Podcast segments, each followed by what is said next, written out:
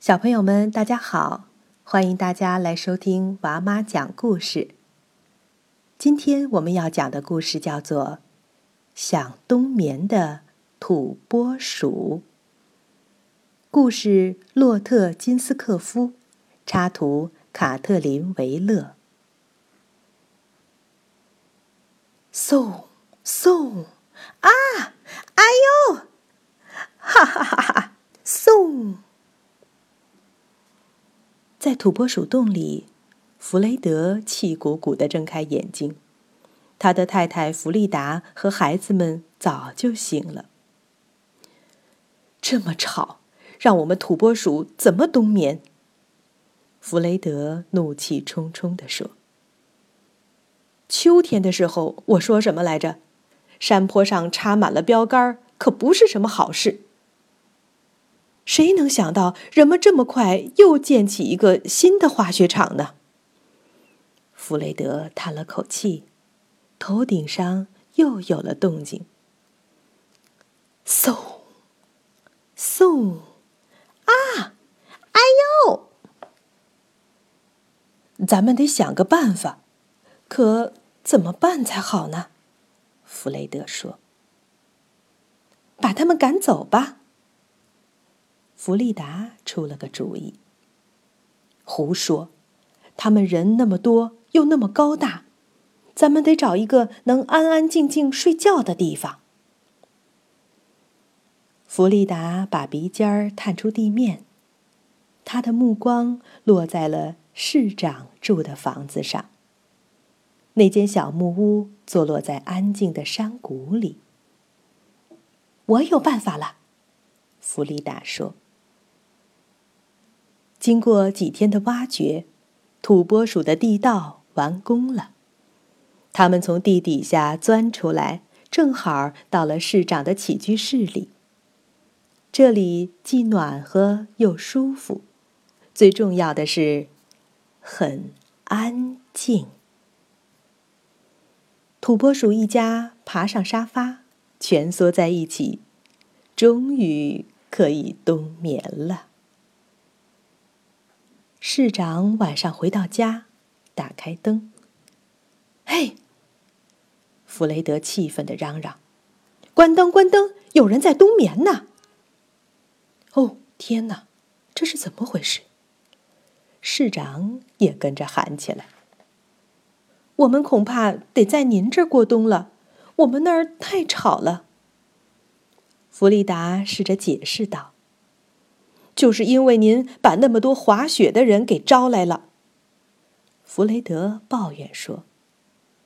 可是，他们总得有地方滑雪吧？市长问。我们也总得有地方睡觉吧？弗雷德寸步不让。这里不行，像什么话？我要把你们都扔出去。那我们就到报社去，到电视台去，让所有人都知道这件事。”弗里德威胁道。他的太太把新闻标题都想好了：“市长冷酷无情，土拨鼠无家可归。”市长无可奈何的叹了口气，走出房间。他舒服的沙发。他的电视机，他的书。唉，他来到厨房坐下，打开收音机。请保持绝对安静。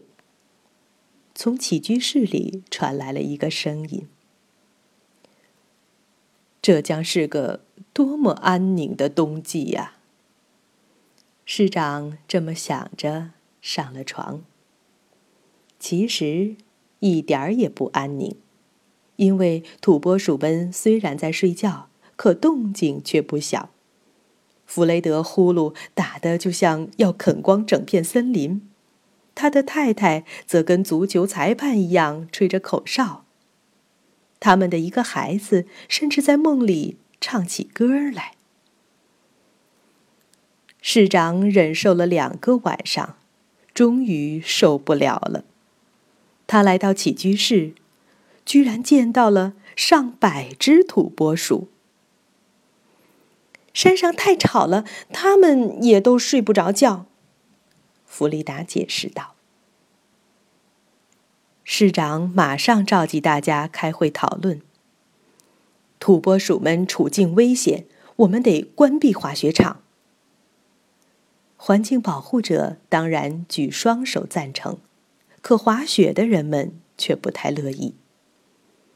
最终，大家还是找到了完美的解决办法。大家达成一致：一座山头属于土拨鼠。另一座山头供人们滑雪或者爬山。哦，终于安静了。市长如释重负。我也可以像土拨鼠一样好好睡一觉了。土拨鼠们高高兴兴的回家去了。谢谢。山坡对土拨鼠们说。滑雪板从我身上冲过来的样子真是太可怕了。树木和草场也表达了他们的谢意，当然还有鹿和兔子们。土拨鼠一家终于心满意足的钻进了地洞。咱们每年冬眠都这么晚。弗里达还在嘟嘟囔囔。到春天复活节之前，我可不想再听见任何的声音了。这时，其他人早已经睡着了。